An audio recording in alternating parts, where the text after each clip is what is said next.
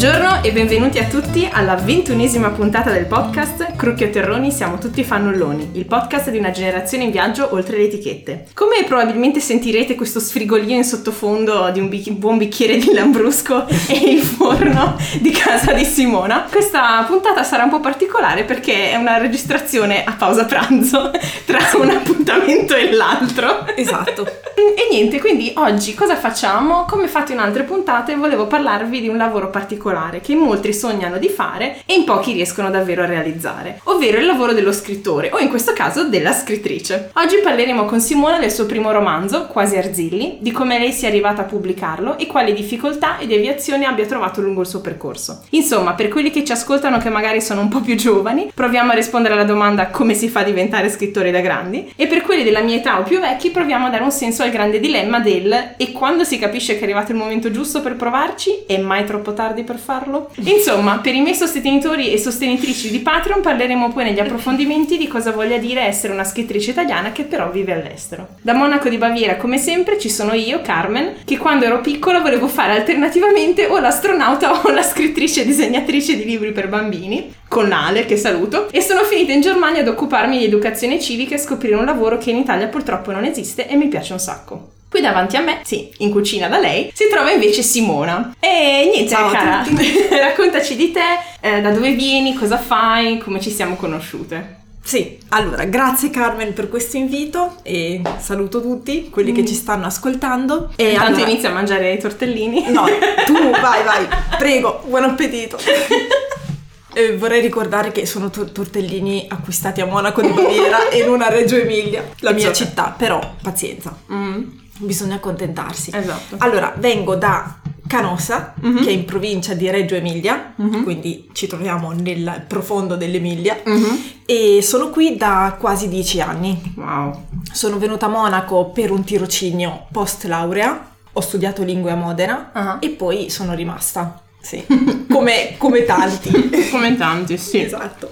E niente, mi trovo molto bene qui e ho sempre scritto, ah, tornando alla tua domanda, come si diventa scrittore o scrittrice, diciamo che prima di tutto deve esserci l'amore per i libri, Mhm. quindi l'amore per la lettura. Mm. Io ho sempre letto, Mhm. eh, già dalle elementari leggevo tantissimi libri per bambini e poi anche i libri per ragazzi alle Mm. medie, ho proprio fatto tutti- tutta la serie della Gaia Junior, non so se te la Mm. ricordi. Una delle mie scrittrici preferite in quell'epoca era la Bianca Pizzone. E beh certo, grandiosa. Mm. E poi, vabbè, ovviamente si passa ai libri per adulti, libri normali, insomma, di narrativa generale che trovi sugli scaffali in casa, Mm. eccetera. E quindi, mh, parallelamente, mi è sempre anche piaciuto scrivere. Mhm. Quindi l'italiano in classe, i temi erano i miei, sempre eh, la mia attività preferita, Mhm. avevo sempre voti, sì, insomma, posso dire tra i migliori Mhm. della classe. Vabbè, non che tutti quelli che hanno 8 in italiano poi decidono di scrivere, però comunque Aiuta a incoraggiare, Sì, ecco. Mm. esatto. Ah, assolutamente, avevo, ho avuto due professoresse che mi hanno molto incoraggiata, Mm. una alle medie e una alle superiori. Mm. Quindi secondo me il ruolo dell'insegnante di italiano È fondamentale, Sì. sicuramente. E, e come ci siamo, visto, mentre ti lascio bere qualcosa, come ci siamo conosciute per dare un contesto anche del tuo percorso che poi parleremo bene bene esattamente che cosa fa- hai fatto per arrivare a questo punto.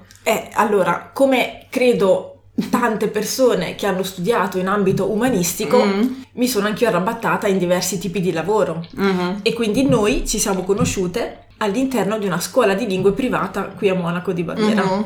Ok, Riprendiamo da dopo il Lambrusco. riprendiamo da dopo il Lambrusco, sì. Ehm, Stavamo dicendo stavamo dicendo che ci siamo conosciute in una scuola, scuola di lingue di lingue privata, privata, qui a Monaco. qua a Monaco. Esatto, e poi E, e poi siamo rimasti in contatto perché, boh, un po' la connazionalità regionale, un po' tante altre cose, anche se da un po' che non ci vedevamo, quindi sono contenta di aver sfruttato l'occasione del podcast per ribeccarci un attimo e aggiornarci sulle cose della vita. sì, Ecco, allora come annunciato parliamo oggi del tuo percorso verso la scrittura e di come si finisce più o meno a pubblicare un libro, quindi non indugiamo oltre. Iniziamo con la domanda che tutti si staranno facendo. Qual è stato il tuo percorso, ovvero come sei arrivata qui, ma anche se vuoi iniziare da quello, da piccola, tu cosa volevi fare, se te lo Ah, ricordi? bellissimo. No, allora io da piccola ho avuto una gamma di lavoretti che avrei Mhm. voluto, cioè lavoretti, lavoroni che avrei Mhm. voluto fare. Uno di questi era la paleontologa, so, Ehm, perché ovviamente, sai, quando ero piccola io c'era alla ricerca della Valle Incantata, mm, Dio, bellissimo, sì. bellissimo, sì, sì, sì. sì, Dopo da più grandina c'è stato Jurassic Park, Mhm. vabbè, quindi Mhm. ovviamente la fase della paleontologa ci vuole sì. in tutti i ragazzi nati negli anni Ottanta. Sì, Eh, sono d'accordo. eh, esatto. Poi ho sempre avuto tantissimi animali Mhm. a casa di mio nonno, cani, Mhm. gatti, galline, cioè. quindi ho avuto la fase veterinaria. Mhm, mhm. Ok, Però- conosco questo percorso. Però chiaramente io quando vedo una gocciolina di sangue o un animale che guaisce leggermente, io scatto dalla sedia perché non riesco ad affrontare questo dolore. Esatto, Mm. quindi sarei una pessima veterinaria e quindi ho pensato di amare gli animali, insomma, Che sono sani.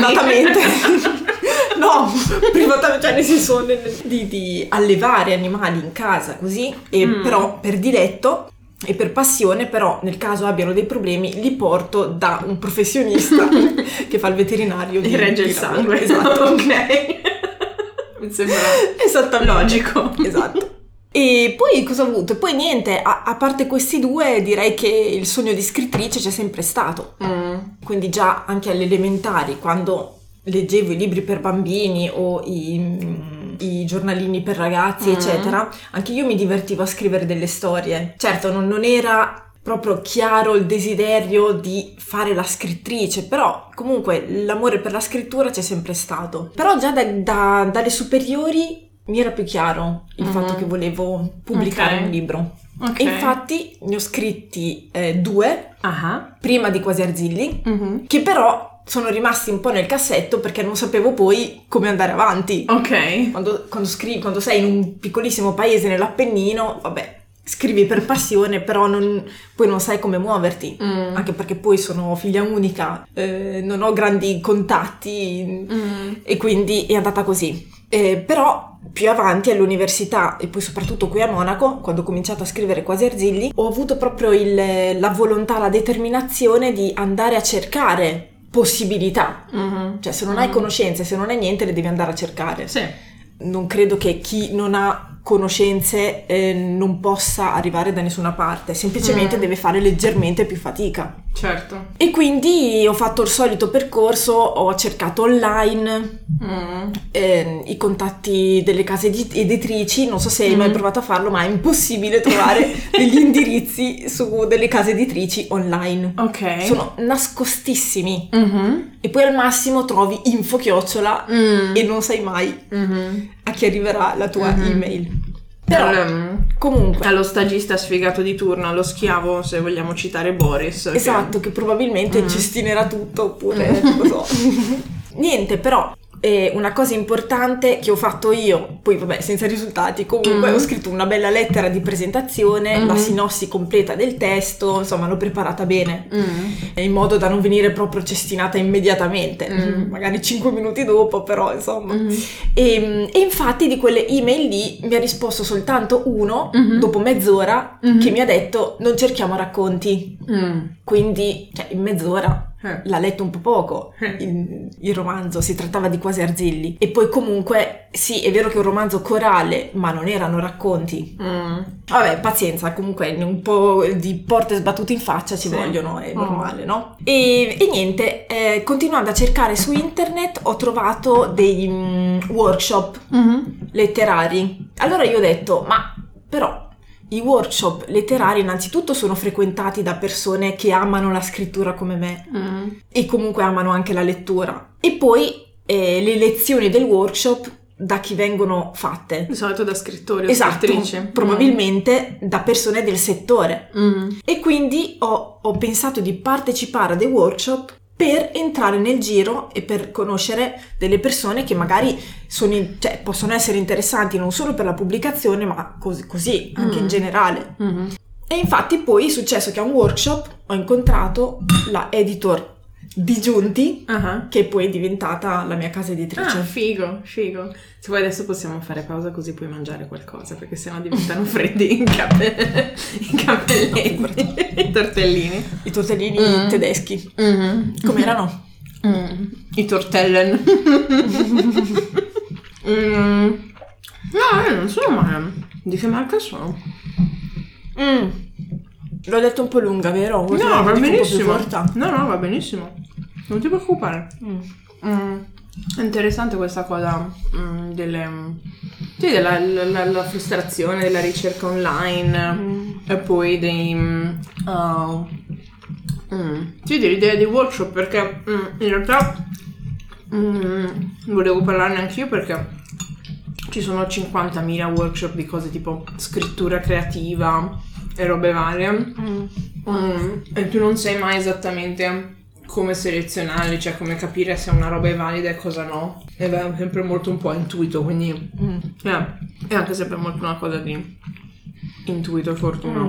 Allora, diciamo che è importante, secondo me, anche da dire dopo, Mm. che comunque non è che devi solo capitare nel posto giusto, il No. libro deve anche piacere. Certo. Mm. Perché se io capitavo, se la mia editor di giunti non fosse stata lì e Mm. magari mm, fosse venuta una che amava i fantasy e il mio non è fantasy, Mm. mi diceva di no. Sì. Oppure magari se, se mandavo la versione di tre mesi prima, incompleta, brutta, che faceva schifo, Mm. non mi avrebbero... cioè, non lo so, Certo, certo. avrebbe fatto un effetto diverso. Mhm. È tutta una concomitanza di cose, essere nel posto giusto, nel momento giusto, con la cosa giusta. Mhm, mhm, mhm. Assolutamente sono d'accordo. Mm, ehm, dopo questo workshop, quindi, cioè, ti sei impezzata la, l'editrice di, di Giunti. Mi immagino questo setting da seminario dove tutti si presentano e dicono chi sono io, da dove vengo. Ma Mm, tra l'altro, faccio? io ti giuro, non so perché so- era un workshop di letteratura rosa. Ok. Cioè, cosa di lì non era rosa. No. C'era rosa, erotico, fantasy e bambini. Ok. Io sono andata lì, secondo me perché volevo scappare da qui, non lo so. Comunque, perché era un workshop solo per donne. Mhm, E già l'idea mi piaceva. mhm, E poi ho detto, senti, ma chi se ne frega? Io vado là, mhm. conosco delle... Ah, è così, perché qui a Monaco non riuscivo a trovare nessuno con cui parlare di libri. Ok. È una cosa stranissima, anche le mie amiche che hanno fatto l'università Mm. non hanno te- cioè non trovano il tempo per leggere. Mm, Perché io tro- non ho tempo, ma il tempo per leggere lo trovo. Sì. D- Può essere anche un sabato sera, Mm. non me ne frega niente. Mhm, Però se è una cosa che mi piace, la faccio. Certo. E quindi ho detto, dai, vado là, chi se ne frega se è rosa. E infatti ho avuto proprio la fortuna di trovare la editor di Giunti giusta, Mhm. perché io quando, quando lei mi ha chiesto, ma tu cosa fai? E, e io le ho detto, ma no, guardi, no, ma la- lasci perdere, io ho scritto un romanzetto su dei vecchietti in Emilia, così no? Mm. E lei si è scoppiata subito a ridere. Mm. E infatti io ho detto no aiuto che figura, mi starà prendendo in giro così no. E lei fa no no racconta racconta. Allora ho cominciato a raccontare le vicende di Mm. Gino con l'ape, giù per i Mhm. tornanti eccetera. E lei si è fatta proprio delle grasse risate Mhm. e alla fine mi ha detto dai finalmente una cosa nuova, una Ok. cosa diversa Mhm. dal solito rosa. Mhm. E quindi poi mi ha dato il biglietto da visita Ok. e mi ha detto di, di inviare il testo per email. Mhm. Quindi è stato tutto un po' un, Sì. un, un gioco di incastri, di incontri che è andato bene. Sì, certo. Certo. E forse stranamente ha giocato anche il fatto che fosse una cosa diversa Mhm. piuttosto che il genere che nel workshop si discuteva. Sì, sì. Stranamente. Forse, forse. Vabbè, comunque pensare fuori dagli schemi sem- è sempre utile. E mm, visto che ne hai già parlato molto, quando hai avuto l'idea per il tuo primo libro, appunto Quasi Arzilli, quali sono stati i passaggi che secondo te lo hanno poi concretamente reso possibile? Tu ci hai descritto adesso eh, il primo contatto con la casa editrice, però tipo in quanto tempo l'hai scritto, per esempio? Mm. Allora, appunto, io l'ho, l'ho iniziato a scrivere perché me lo sentivo dentro, Mm. quindi non ho pensato alla ricerca della casa editrice, al tempo, eccetera. Mm. Quindi ci ho messo tranquillamente due anni Mm. Mm. e non è un grosso libro. No. Però l'ho fatto nei momenti di... no, anche con regolarità, però comunque di poco stress, Mhm. nelle vacanze, nel fine settimana, senza fretta. Mm. Poi ho avuto anche la fase di mm, correzione, Mhm. Di Quella come l'hai fatta? Hai chiesto anche a qualcuno di rileggertelo? O... Prima ho fatto tutto da sola il più possibile, poi proprio Sì. all'ultimissima versione Mm. l'ho data a 10 persone Ok.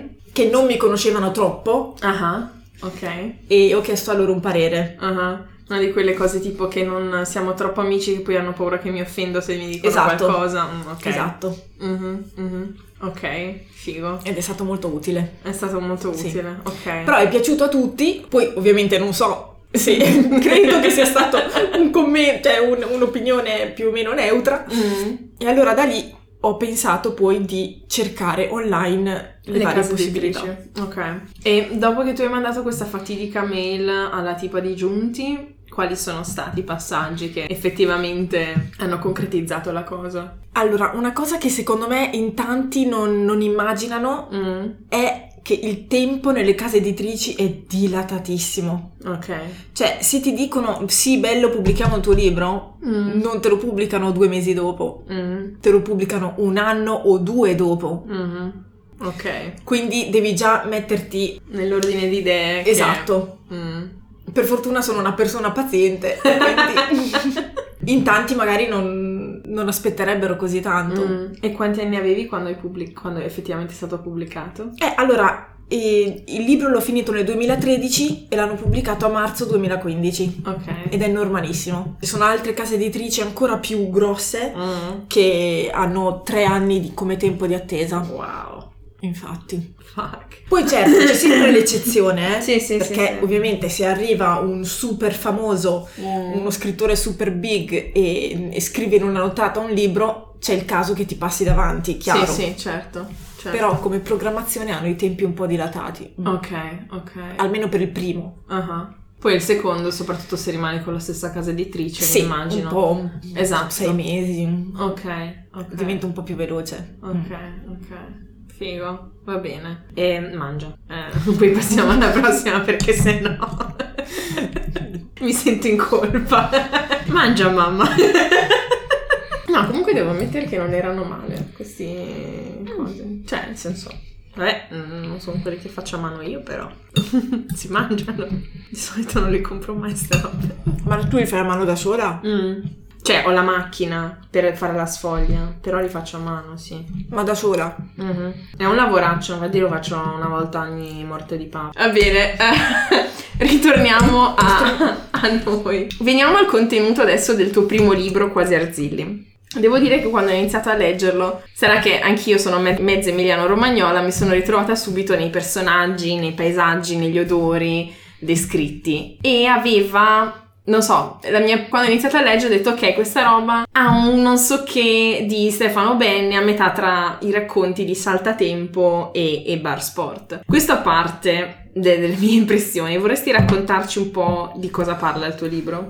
Allora, grazie mille per il paragone con Stefano Belli. A quell'epoca questi due libri non li avevo ancora letti. Ah, Avevo letto una raccolta di racconti che si chiama Pane e Tempesta mhm, e poi un'altra raccolta di racconti, ma insomma quei due lì non li avevo letti. mm, Allora, sono, è un- una cerchia di amici, di anziani, mm, ultra ottantenni, che ehm, diciamo si ritrova quotidianamente al bar, uno di quei baretti di montagna dell'Appennino. E la storia però inizia con la morte di uno di questi, mm, Ermenegildo, ma lui muore perché semplicemente perché è molto anziano. sì, Non non per chissà quale dramma. E, e l'altro, una- uno dei protagonisti del libro, che è Ettore, mm, da quel momento inizia ad avere attacchi di panico, mm, a, a, insomma a riflettere molto di più sulla vita, sul senso della vita e scopre che deve recuperare ancora molto, mm, ma il tempo gioca un po' a suo sfavore sì, e quindi diciamo comincia freneticamente la ricerca di un Mm. senso della vita prima che sia troppo tardi. mm, Con l'aiuto un po' del dottore, un po' del prete, un po' degli amici, mm. e insomma, così. Sì, aiuto involontario del prete, ma vabbè.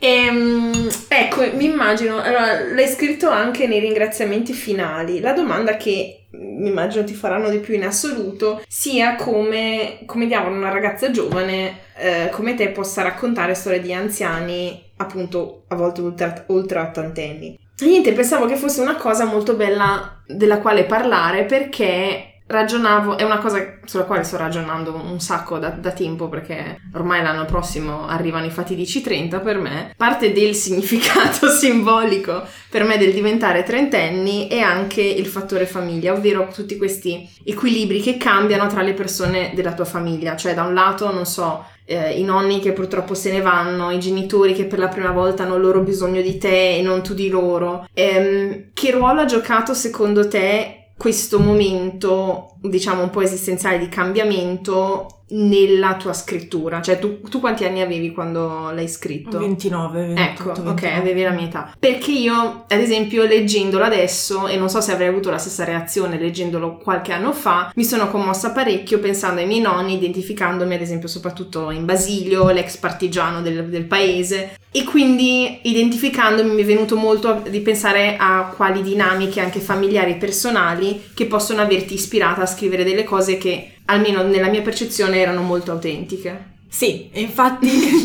all'inizio del libro sì. c'è scritto che ogni riferimento a luoghi e persone mm. è puramente casuale, ma non è proprio così. Diciamo sì. che sono quelle frasi che le case editrici scrivono, mm. ma in realtà è chiaro che c'è molto di mh, mm, vissuto indirettamente mm. o mh, di visto, di sentito.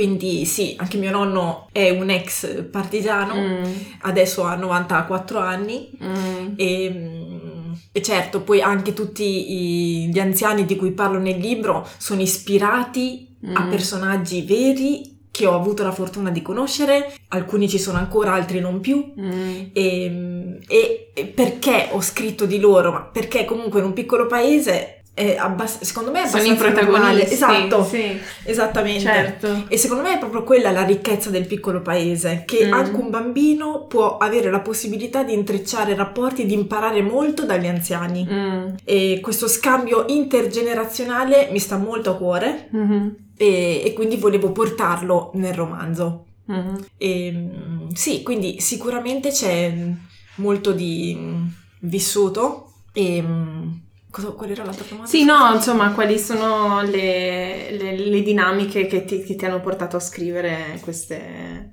sì. queste cose e come, e come, appunto una ragazza giovane mm, possa identificarsi? Sì, eh, mh, allora, innanzitutto io ho iniziato a scrivere quasi Arzildi che ero già a Monaco, mm. anche se precedentemente avevo scritto altri racconti mm. a a Canossa e anche lì c'erano protagonisti anziani. ok. E comunque in tutti vedevo una certa ironia. Mm.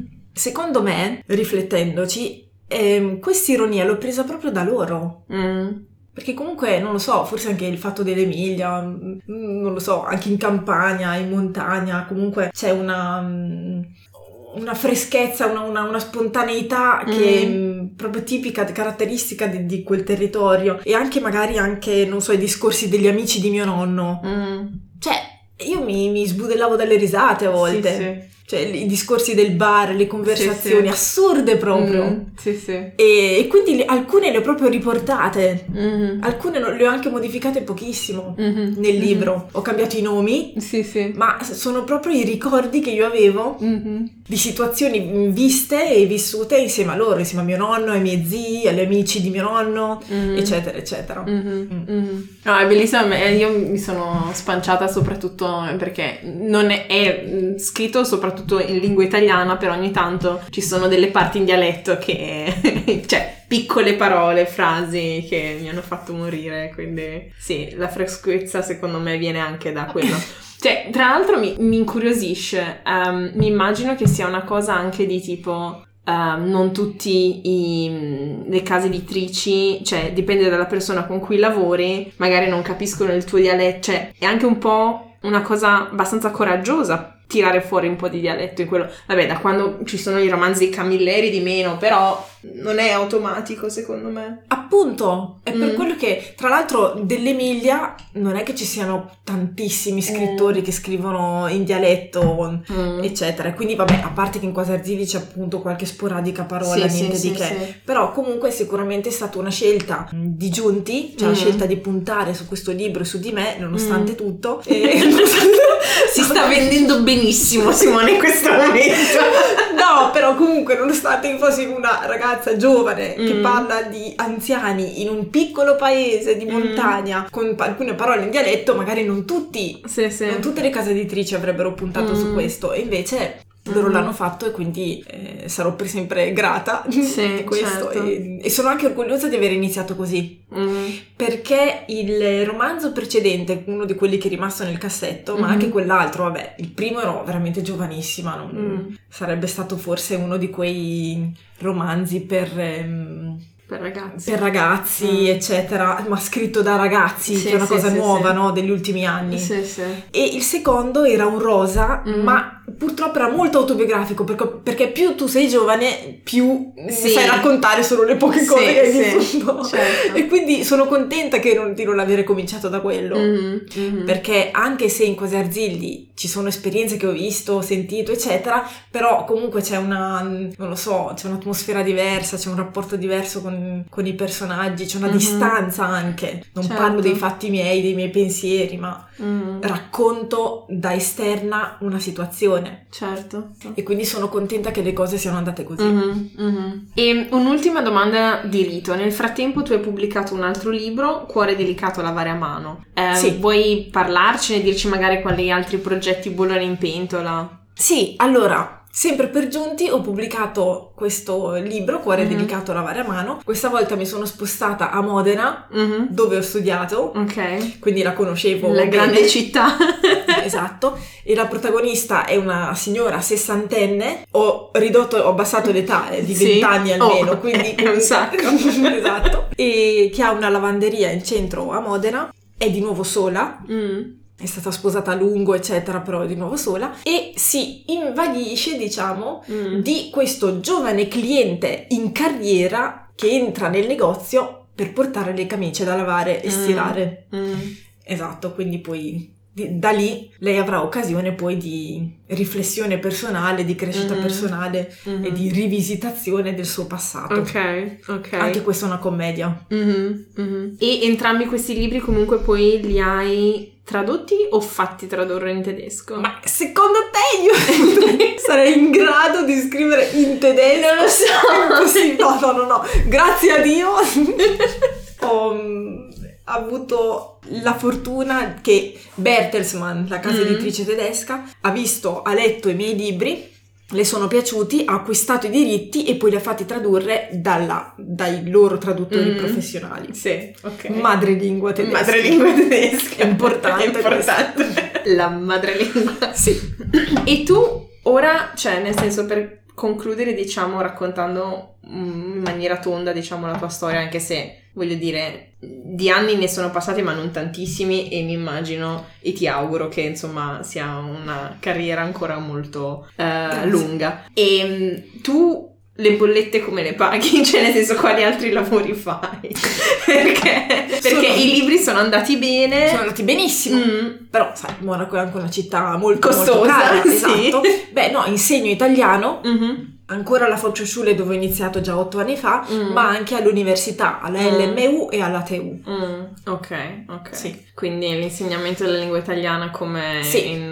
uh, sì, ne parlavamo ne- due puntate fa con Elisa, che anche lei quando era qui a Monaco insegnava italiano. E mm, sì, è un tema interessante che accomuna molti... Umanisti. mol- sì, molti umanisti che arrivano in Germania. Mi sono specializzata, Ti eh, sei specializzata. Ho, ho il master di Siena. Ah, Eh, lì, ok. Bisogna fare per Prestigioso, bene, esatto, esatto. Un ennesimo master. Perché non si finisce mai di imparare. Esattamente, esatto. Va bene, grazie mille. Così direi che possiamo passare alla prima rubrica.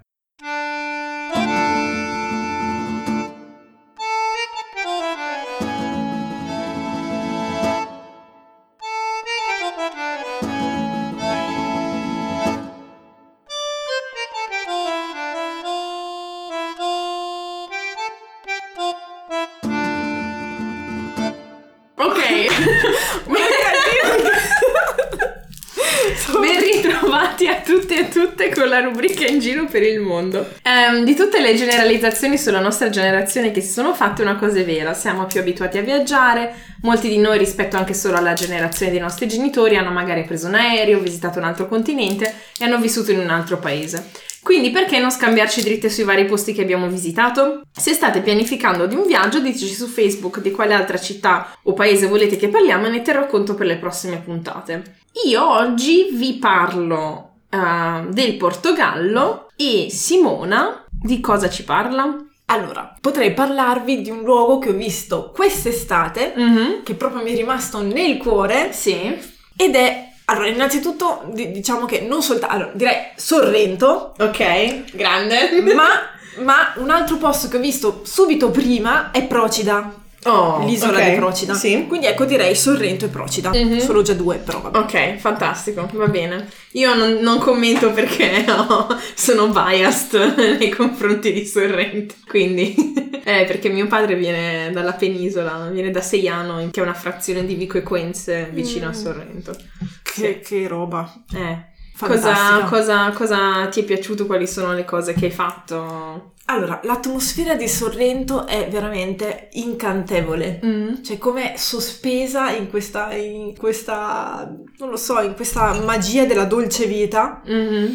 E, e, niente, mi è piaciuto tutto, cioè dal, dal, centro del paese al paesaggio con il vulcano che spunta, con l'acqua meravigliosamente blu, ma proprio mm-hmm. profonda. Non aspettavo queste spiagge piccoline, ma mm. così proprio mh, belle, con quest'acqua mh, azzurrissima, Mm. cristallina. Mm. Ecco, non me l'aspettavo cristallina, Uh-huh. non so perché. Eh, perché comunque magari vicino al Golfo di Napoli, che comunque ha anche un porto enorme, quindi sì. Non me certo. l'aspettavo, invece veramente l'acqua bellissima e, mh, e poi le spiagge vulcaniche, no? Mm. Quindi scure, Mhm. anche lì diverse da, da quelle a cui sono abituata. Mi è piaciuto veramente tantissimo. E l'isola di Procida è ancora abbastanza selvaggia, Sì.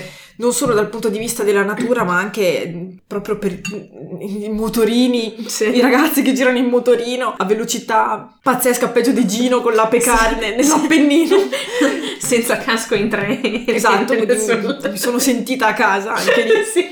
E l'isola di Procida è veramente meravigliosa, Mm. bellissima. Infatti spero proprio di tornarci. Mhm. Ecco, io non sono una di quelle che torna sempre nello stesso posto, Mm. anzi quasi mai. Mhm. Però lì ho proprio pensato, cavoli, qui ci vorrei proprio tornare. Ok, ok, interessante. Sì, figo, figo. Ehm, io invece vi parlo non proprio del Portogallo, Portogallo, ma di Lisbona, perché ci sono stata eh, due settimane fa, cinque giorni, a trovare degli amici che hanno avuto un bambino, bellissimo, Gaspar, il bambino più bello del mondo. Non vi offendete altri amici che ascoltano, però vabbè, vi farò vedere una foto. Ehm... E con loro siamo andati un po' in giro, abbiamo visto delle cose insomma più o meno turistiche di Lisbona e soprattutto mangiato i pastéis de nata più buoni della storia. I pastéis de nata sono tipo, adesso per gli ascoltatori calabresi forse bucconotti oppure i pasticciotti leccesi come forma sono più o meno quella cosa lì, cioè sono dei dolci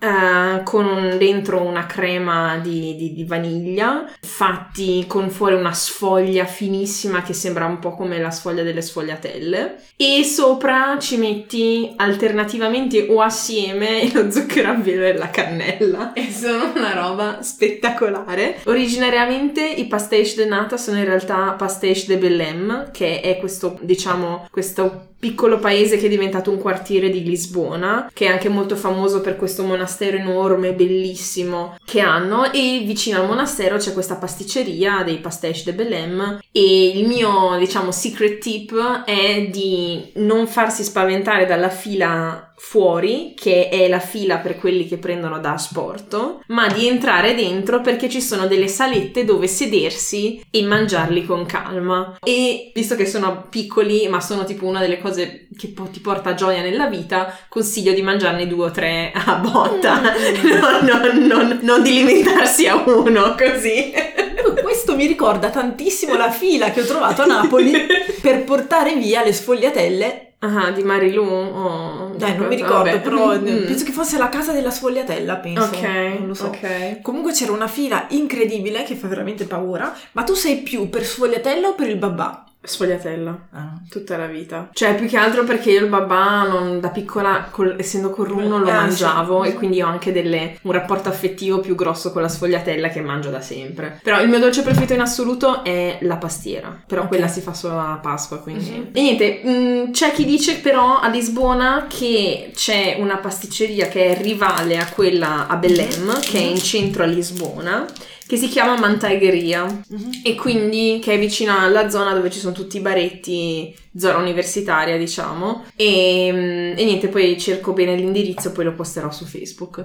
Eh, un altro posto meraviglioso è, perché è una, cosa, una delle cose che mi ha quasi dato fastidio che non, non ne avessimo mm, studiato abbastanza all'università, avendo fatto scienze internazionali e diplomatiche, è la storia anche coloniale del Portogallo, perché il Portogallo ha una storia straffascinante della dittatura di Salazar, del, del cambiamento, del rapporto con le colonie, tutta una serie di cose. E questo comporta anche il fatto che ci siano una serie di ristoranti di persone che sono venute dalle colonie finita la dittatura perché sono stati cacciati via sostanzialmente, sono stati costretti a tornare nella, tra virgolette, madrepatria che però a malapena conoscevano perché magari era da generazioni che erano lì. E quindi c'è questo ristorante eh, di un tipo che viveva in Mozambico che fa solo baccalà o baccalao in 50.000 modi diversi. Ed è una cosa spettacolare. Cioè mm, è un posto in realtà mm, che tipo vai, vai sotto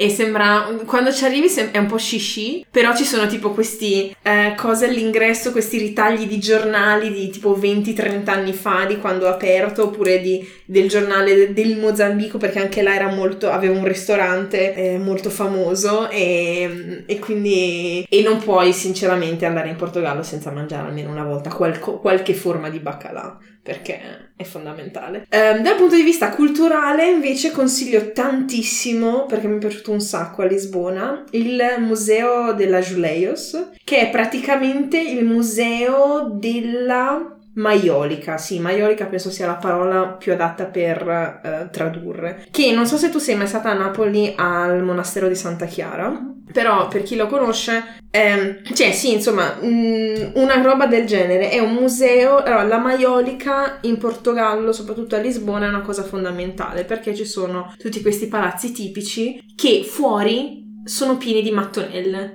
Eh, e, e mattonelle di, decorate in maniera più diversa. È un po' come il concetto di, non so, Burano a, a Venezia Mhm. con le casette tutte colorate, però con le mattonelle.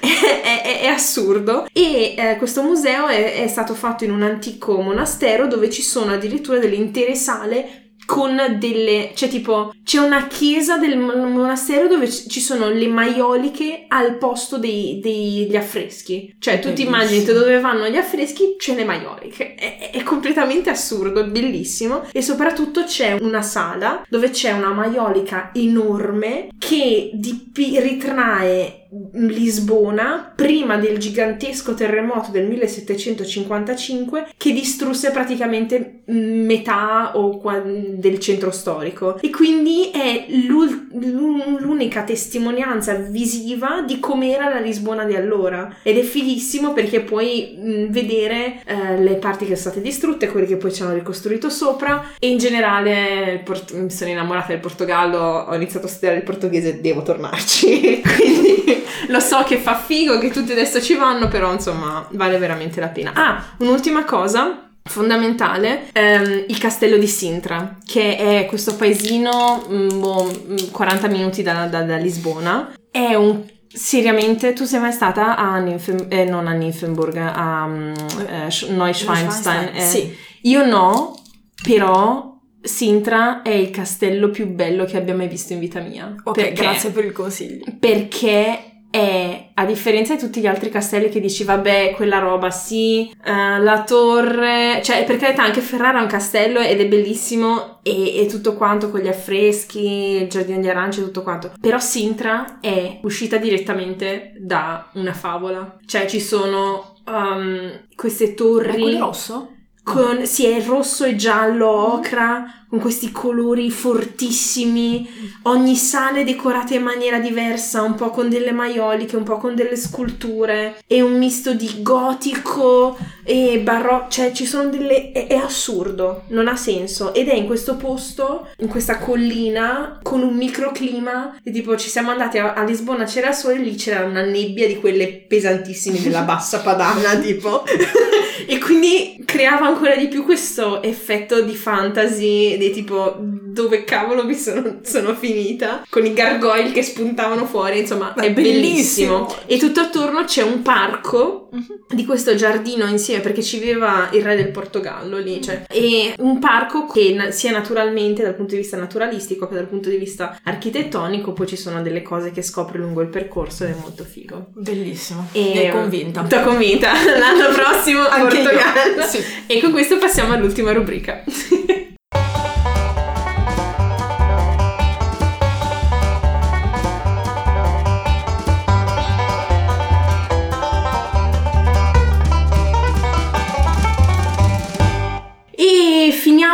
questo podcast con la rubrica modi di dire e modi di essere. Insomma, da quando mi sono trasferita in Germania e mi sono messa a studiare il tedesco, una cosa mi ha sempre affascinata, i modi di dire, perché riflettono la cultura di un paese o di una regione ed è affascinante vedere come alcuni siano simili in paesi molto diversi. Ogni puntata ve ne portiamo di nuovi, questa settimana direi che facciamo incetta di detti emiliano-romagnoli. tu Simo, Incetta addirittura. di, tu mm, quale ci hai portato oggi? Allora, io ne ho uno che Mhm. allora, a noi, per noi a Reggio Emilia è normalissimo, Mm. infatti mm, cioè, lo diciamo ma proprio così, mentre, mentre parliamo, e, e sarebbe capire merda per mostarda. ecco, esatto, esatto, io non mi ero accorta, soltanto qui all'estero mi sono resa conto. Solo all'estero mi sono resa conto che fa un sacco ridere. Cioè, Sì. quando incontro altri italiani di altre città e Mm. parlando dico, eh no, scusa, ho capito per ma- merda per mostarda, tutti ridono tantissimo. e invece noi a Reggio la usiamo comunemente, è un'espressione normale. Ok. E poi ho scoperto che evidentemente è proprio una cosa di, di provincia, perché un mio amico di Parma non la conosceva. E Parma e Reggio sono vicine. Sì, infatti, infatti. E evidentemente la diciamo noi. È, Non è so. bellissima Però è molto cosa. carina, sì. È meravigliosa. Ehm, io invece ve ne porto uno in dialetto ferrarese, spero di pronunciarlo bene, me l'ha, me l'ha suggerito mia, mia zia, che secondo me ci sta molto con il personaggio di Ettore del, del tuo Ah, primo romanzo, che è Pesce uslin isciapa quandighin, che vuol dire letteralmente pesci e uccelli vanno presi quando ci sono, che è sostanzialmente un modo dialettare per dire carpe diem. Mhm. E quindi di approfitt- cogliere l'attimo, Sì. eh, vivere nel momento e insomma come tutte le cose insomma del basso ferrarese c'entra sempre molto con una dimensione un po' bucolica, rurale delle cose. Bellissimo, E bello. quindi sì, il nostro bellissimo dialetto. E quindi sì, con pesce uccellini e merde e mostarde si conclude la nostra puntata. Ringrazio infinitamente Simona per il tempo che ci hai dedicato No, per il pranzo. Eh, figurati. Prima di concludere volevo dare come al solito i premi per la puntata precedente e visto che questo lo stiamo registrando in anticipo rispetto alla pubblicazione della puntata 20, eh, il primo premio per la miglior critica costruttiva va a Giulia, Mattia, Aurora e Andrea che non sono riusciti a non deprimersi troppo ad ascoltare la puntata sul ritorno in Italia e hanno tirato fuori una bella discussione a, a pranzo a Chemnitz. Lo so, per gli altri questo ringraziamento conta poco, però ci tenevo a ringraziarvi per la conversazione avuta. Se state ascoltando questo podcast quando esce lunedì mattina, spero siate arrivati nel frattempo al lavoro, se no tenete duro che il pendolarismo prima o poi finisce. Per domande o commenti visitate la nostra pagina www.facebook.com slash tuttifannulloni o scriveteci a tuttifannulloni.gmail.com E ricordate, vale sempre la regola del rispetto e della critica costruttiva. Siate il vostro lato migliore, è solo così che le cose cambieranno davvero. Se volete consigliare il podcast ad amici e familiari, ci trovate su SoundCloud e su praticamente tutte le app dove si ascoltano podcast. Apple Podcast, Spotify, Podcast Republic, Stitcher, eccetera, eccetera. Se invece vi è piaciuto così tanto che volete ascoltare ancora più materiale, date un'occhiata al mio profilo Patreon su www.patreon.com slash tuttifannulloni, dove potete contribuire alla crescita e al miglioramento di questo podcast anche solo con un dollaro al mese. Grazie in anticipo a tutti e tutte quelle che lo vorranno fare e buon ascolto per i contenuti di approfondimento. Questo podcast è prodotto e curato da me, Carmen Romano, e nella prossima puntata, che uscirà proprio per Natale, Eh sì, no, mi dispiace, non ci sarà una prossima puntata per Natale. Eh, per quelli che mi ascoltano per la prima volta con questa puntata o che non ci seguono sulla pagina di Facebook, ehm, io sono, mi sono trasferita di casa, ho traslocato una settimana fa e col casini vari, quindi le puntate è per quello che in questo periodo ho pubblicato irregolarmente. Per Natale ho pensato fosse meglio per fare le cose fatte bene fare una pausa perché tanto eh, sarete troppo occupati a mangiare fare tutte le cose meravigliose a casa vostra e quindi non avrete probabilmente tempo di ascoltare un podcast. Quindi noi torniamo il 31 dicembre, giusto per Capodanno, eh, con una nuovissima puntata un po' speciale dove ci saranno diversi ospiti, ecco, diciamo così. Comunque il podcast continua, grazie per questo meraviglioso anno e buon Natale a tutti. Alla prossima!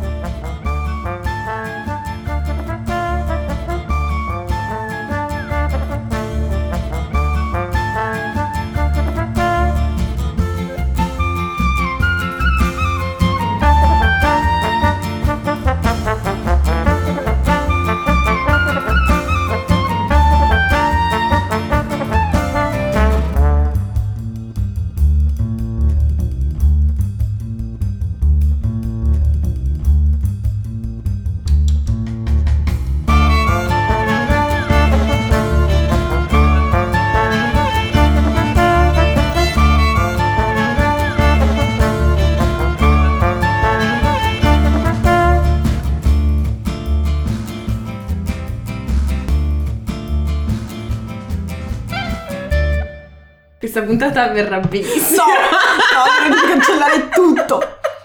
Dall'inizio ad adesso. Vabbè, Puoi dai. provare il succo di Facciamo, di, facciamo che, che riveliamo il vero vino. Esatto, meglio questo.